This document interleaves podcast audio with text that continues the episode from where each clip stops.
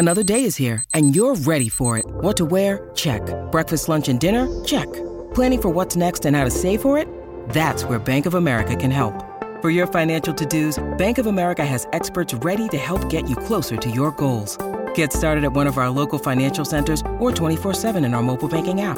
Find a location near you at bankofamerica.com slash talk to us. What would you like the power to do? Mobile banking requires downloading the app and is only available for select devices. Message and data rates may apply. Bank of America and a member FDIC.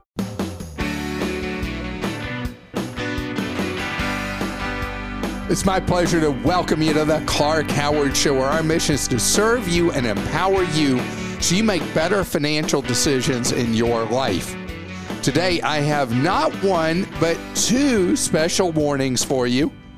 The first deals with Medicare and something that has been so confusing to people when they are approaching the age of Medicare eligibility 65. And also want to talk about an alarming trend in mortgages. I want to give you a pretty simple rule to follow on that.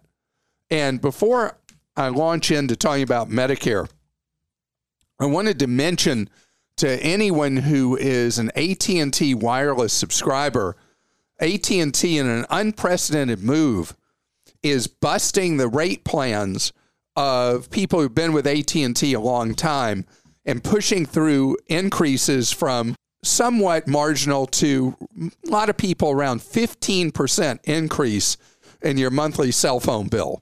Now, this is something that AT&T feels that people have become such creatures of habit that they stay with whoever they're with for cell phone service and they can push through these big increases. And what's unprecedented is historically with the big cell phone carriers, when you're in a rate plan, you're basically grandfathered into it. That whatever you signed up for, you keep that price moving forward. But AT&T, there's nothing in the contract that prevents them from breaking that tradition. So, or terms of service actually. So now AT&T is pushing through these increases from modest to very large. So, are you going to sit there and take it from AT&T? Are you going to be that person with inertia, that creature of habit? Well, it's your choice because you're a sitting duck to have to pay more money at a time that inflation is robbing from our spending power. This is a time you should reshop your cell phone service before the AT&T price increases go in generally for most people in the month of June. Not every AT&T customer is going to see the new higher rates, but many people will, don't know how many millions. So you don't want to be someone who just says, "Okay, come take more money from me." No, you may find out that there are much better, cheaper plans available elsewhere or even from AT&T, but this is the time that you shop as a free agent. I've got a shopping guide at clark.com where we talk also about a lot of companies you may not have heard of, several of which are actually owned by the three major cell phone players. So there's a lot of opportunity out there for you to use this as a way to save money instead of having AT&T take more from you. Now, let's talk about something that if you have parents approaching age 65 or you yourself are the person approaching age 65, I want you to have a heads up warning. When you are generally about 4 months out from turning 65, you will have a blizzard of traditional mail show up. I mean, like in the mailbox from what are known as advantage plans, which are generally a disadvantage plan for you. Traditional Medicare allows you to seek care where you wish for the conditions that you might have. But if you go into a Medicare Advantage plan, as a new federal report finds, repeatedly people are denied care and it's costing people their lives and their health. Uh, Medicare Advantage plans were dreamt up as a way to reduce government spending on health care on the elderly. But it's had a double effect because the big insurance companies that, that push these Medicare Advantage plans so hard and the commission salespeople who make a lot of money for getting initial enrollments of people at age 65 into these Advantage plans, everybody's pushing you into them because the insurance companies are making a ton on these Advantage plans. And how are they making a ton? From denial of care. That's the whole game. Is that that as somebody gets older, we got more things wrong with us. We spend more time uh, dealing with conditions, chronic and otherwise. And if you can delay, delay, delay, deny, as an insurer, you're not spending that money. So you lose the freedom you have with traditional Medicare. Traditional Medicare is complicated because you have Part A, you have Part B, you have supplements, you have Part D, and you're going to have to pay all these premiums for B, your supplement, and D. And so people are like, hey, this Advantage plan looks great. I don't have to pay any monthly premiums in many cases. And supposedly I'm taken care of every possible way. What could go wrong? Well, the people who should go in an Advantage plan are people who cannot afford to pay the premiums because you're on a tight, tight, tight, tight budget and you have to accept the choice of less choice in your health care and denial of care is part of what you get. And that's who should consider these disadvantage plans, known as advantage plans.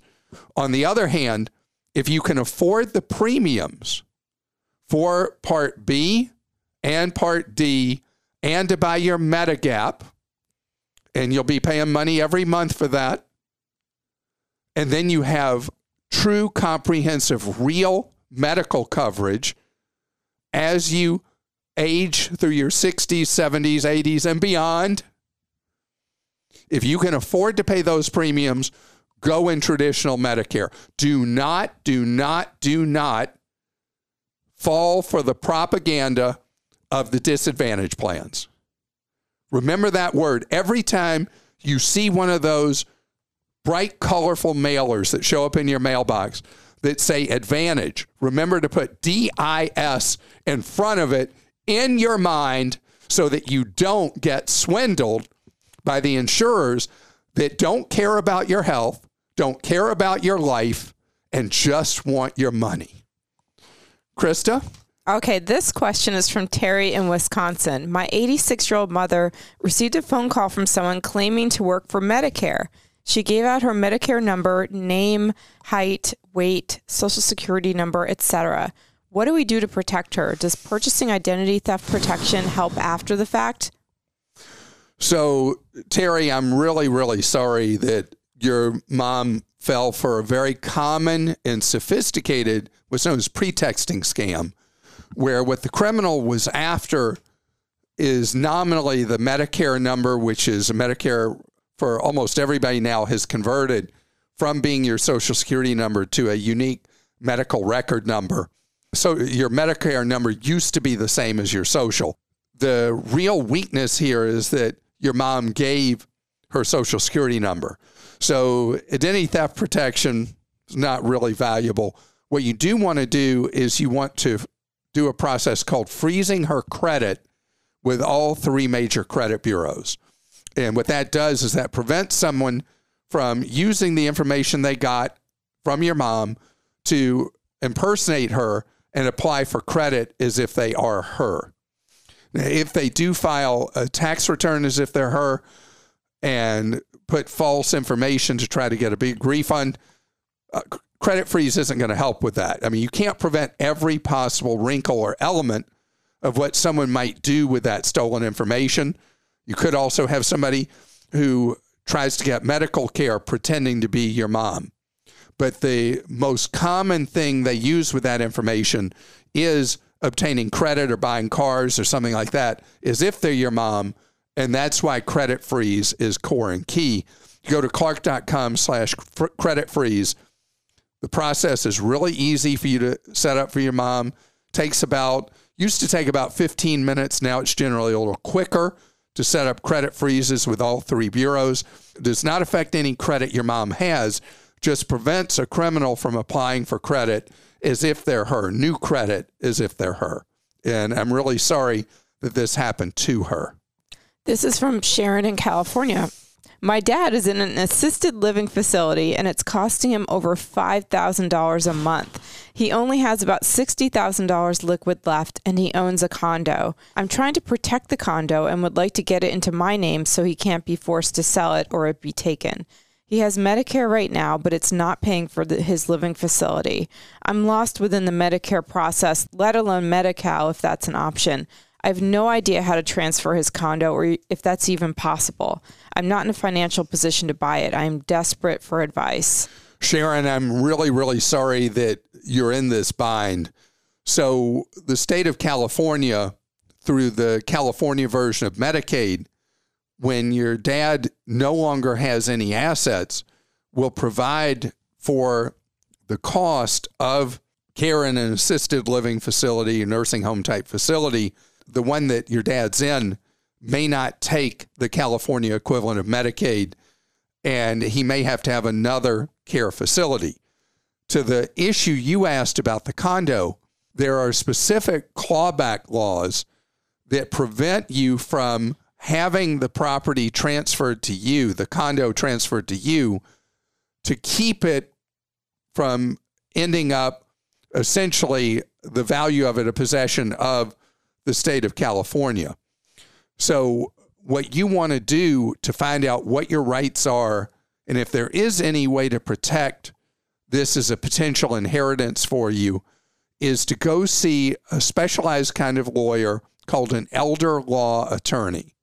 Elder law attorneys are all over the state of California, and you'll be able to find one if you search just under that term, elder law and where you live in California, you'll find several that you could talk to, find out what it costs to come see them, and find out if there is a potential way for you to protect this condo asset, or if in fact, in order for your dad to get the care he needs with the state paying, that that condo will ultimately, the value of it will go to the state.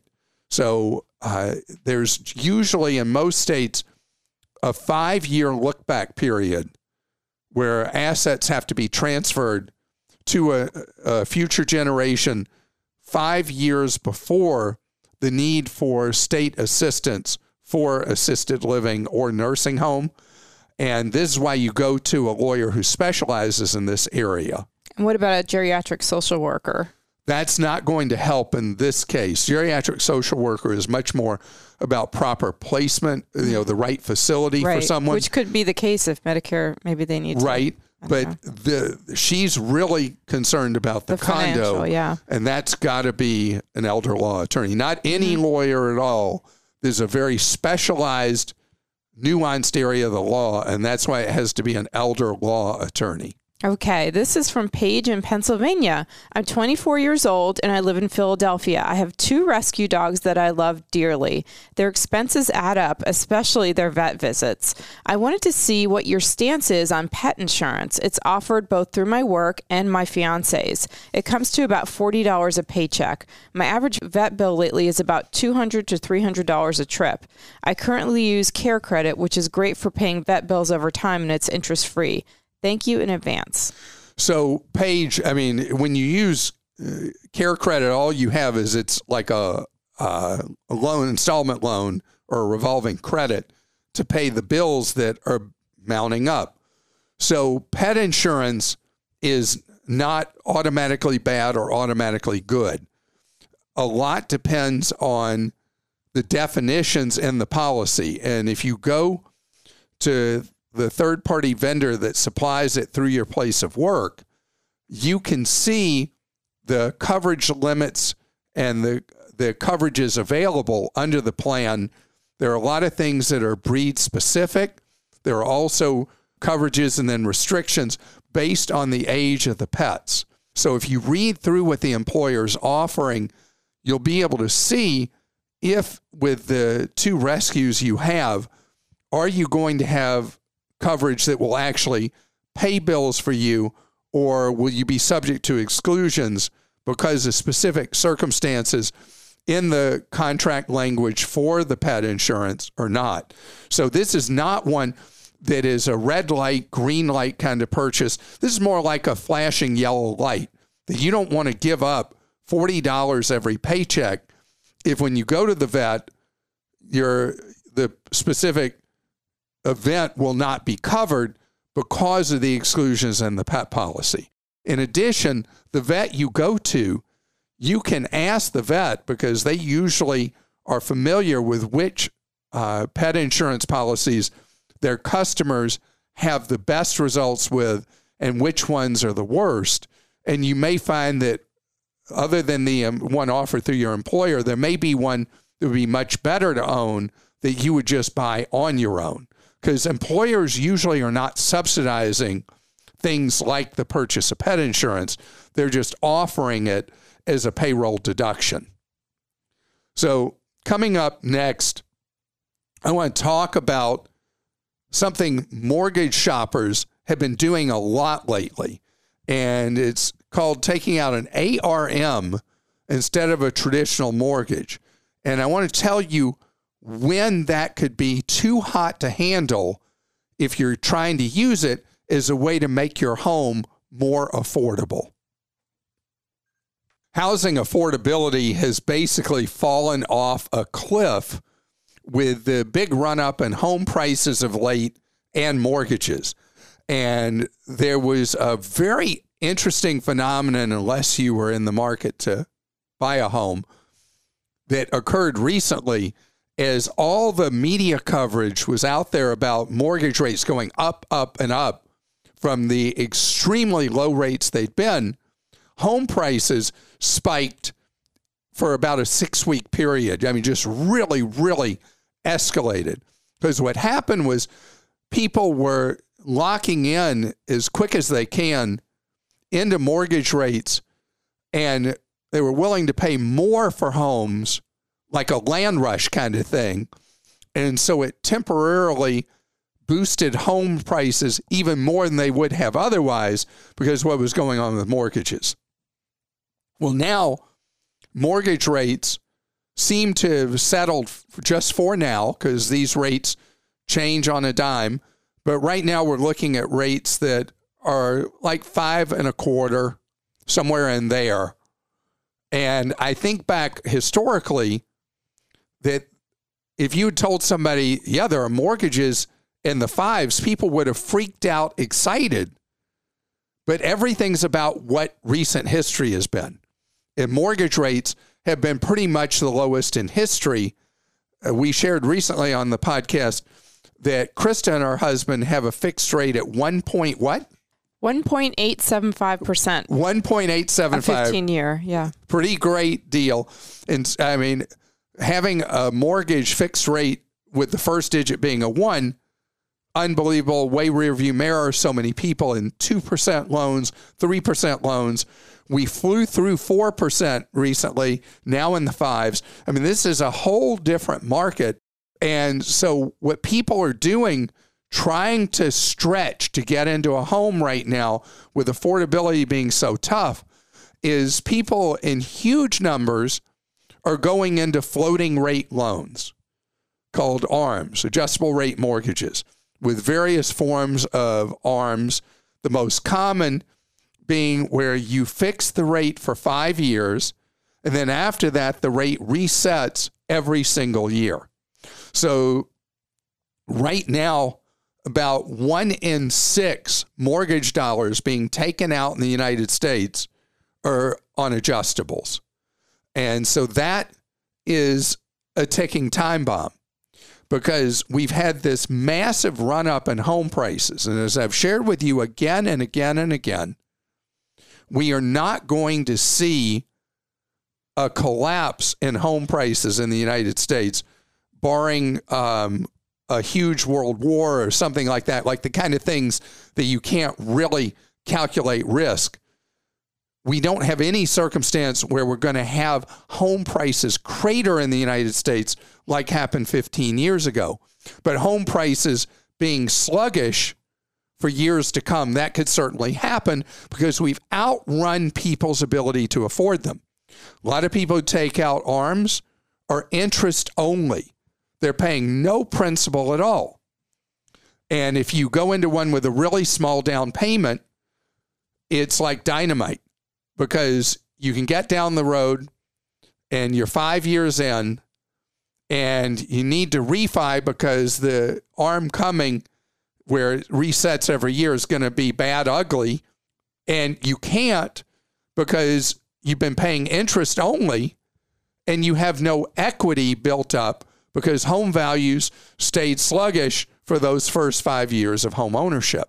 Now, am I certain that home values are going to get sluggish and kind of limp along for years? No. Nobody could have predicted what happened in the last few years. I can just tell you that there's a core economic principle known as reversion to mean. And when you way outrun people's ability to afford something, the market kind of stalls out. And that's where you get. That's what happened with used cars recently.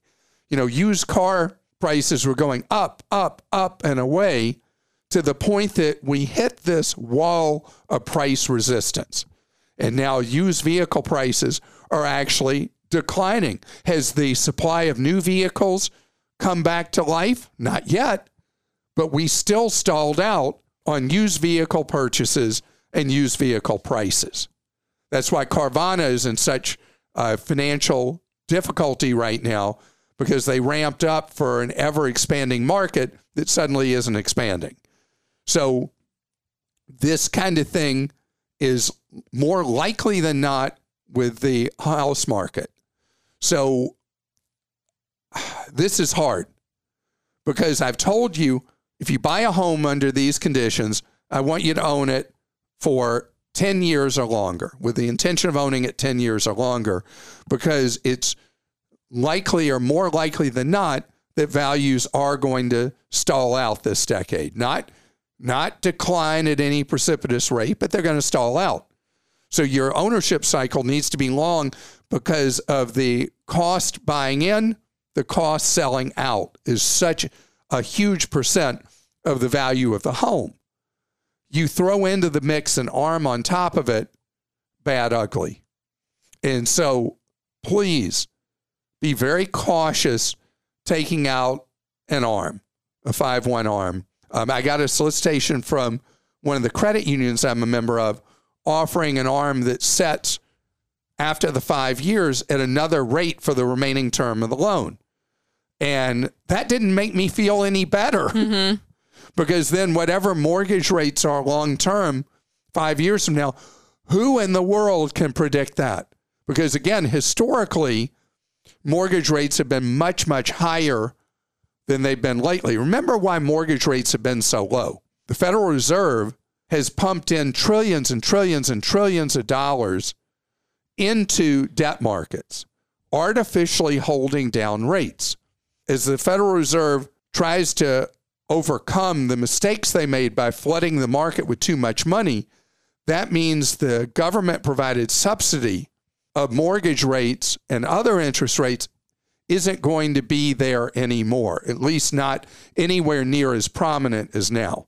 That's why expecting that rates are suddenly going to be much better in five years, possible, because these things are impossible to predict with certainty. So you play the odds.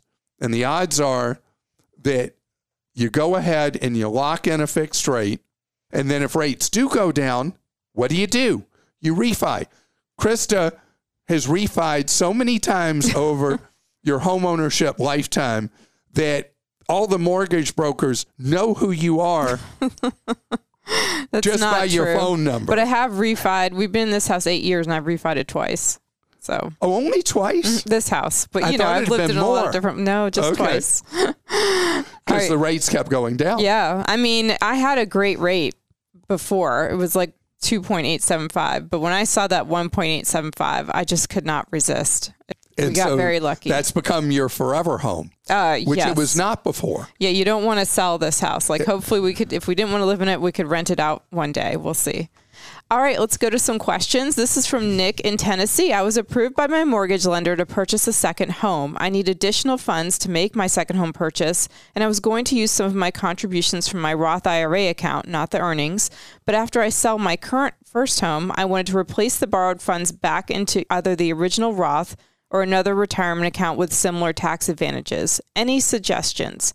I max out my contributions to both mine and my wife's Roth IRAs every year. Thank you, Mr. Howard. Just kidding, Clark. Okay. Uh, the, if you're not familiar with the joke, I like to just be called Clark, and that's why people will say Mr. Howard just to needle me. All right. So if you pull the money out of the Roth, you have 60 days to put it back into a Roth somewhere else. And if you're not selling your home in that short a window, then it is a withdrawal from the account. It would be tax free if you only pull out contributions, but you can you're still maxed out on what you can put into the Roth each year at depending on your age six or seven thousand dollars. You're already maxing out the Roth as you are, so that money just will no longer be building in a retirement account. You did not mention any access to a 401k.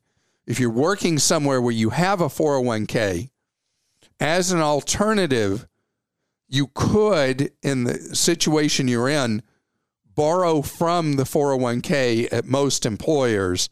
I know there's long term consequences to that, but they're not as bad as losing the opportunity of having that money, the opportunity cost of not having that money in your Roth IRA being able to grow over the years. But normally you hate 401k loans. I hate 401k loans, but given a choice in this circumstance, if you really need access to the cash till you sell the first home, that you're buying the second home, and then you'll have money a lot after you sell the first home.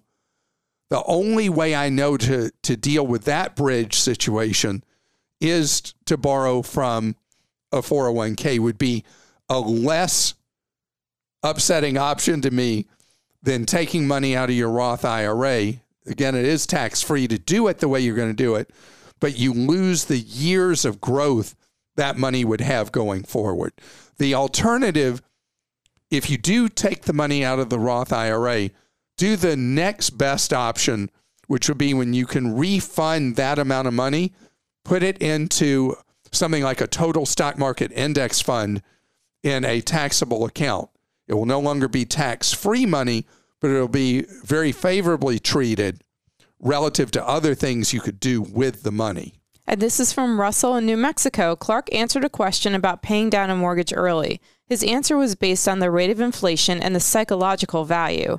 I've been following what Bob Brinker said many years ago on his radio show, which is to pay down the mortgage when the rate of the 30 year U.S. Treasury bond is higher than your mortgage rate.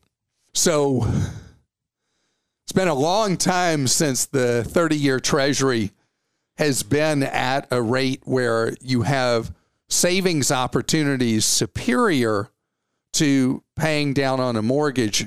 Reference the prior conversation about the Federal Reserve manipulating the interest rates that it influences. We are in this new inflationary era. Don't know how long it's going to go on we are in a position where potentially you could put money into long term things like treasuries and earn more than you could on what you'd be paying on the mortgage. And there's no risk of losing principal in that case if you hold the bond till its full maturity. So, yes, that's a traditional strategy where you judge whether it's worth it to take a dollar towards paying down a mortgage or take a dollar and putting it into savings or CDs or treasuries or whatever. And for the first time in a generation, I guess, we're going back to a circumstance where that might be a good way to make that decision. From Deborah in Massachusetts, I'm getting a HELOC in order to renovate my bathroom. Because of the value of homes have, that have gone up so much in my area, I would be able to get a HELOC for quite a bit more money than I need for this project. Does it make sense to take as much as they'll give? I know I don't have to spend it all, it can just sit there unused. Or is there a downside to taking more than I need? I'm thinking that because of the value of my house could go down, this might be a rare moment that I could have access to that much money just in case I need it in the future. Or maybe I shouldn't because it'll hurt my credit or some other reason. Any guidance you can provide, I would greatly appreciate. So, yeah, so if you're taking out a HELOC to do the renovation, the bathroom reno, and you're told you qualify for this much HELOC, you should take out what you're being offered because remember you only you only pull out what you need because a lot of times a bathroom or kitchen reno goes over budget.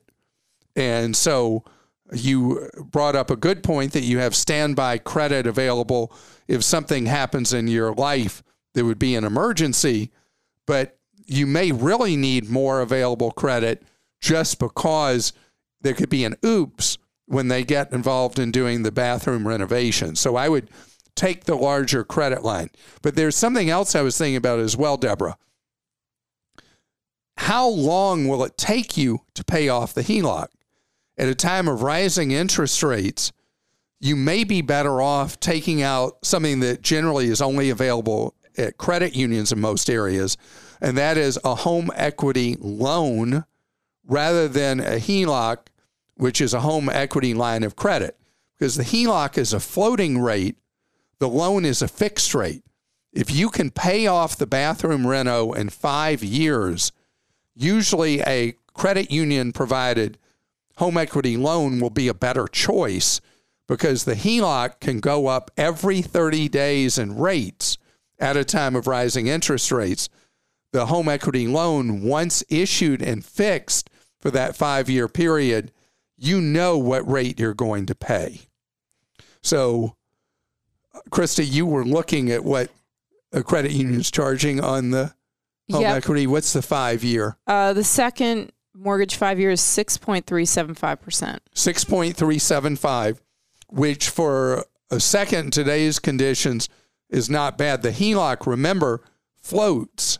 Whatever they offer you initially, whether it's 4%, 5%, or whatever, because it can change continually, being in the fixed five year is a preference I have. And again, it depends on the credit union you go to, what they're offering right now as a fixed rate five year. And it does vary by as much as a point and a half from credit union to credit union what they'll offer you on a five year fixed rate home equity loan. And I want to thank you so much for joining us today. Thanks for listening. And know that if you need very specific one on one advice, we have that for you 30 hours each week for free. Something we've been doing for nearly 30 years, 30 hours a week for nearly 30 years. You can see how to get free one on one advice from us if you go to clark.com slash CAC.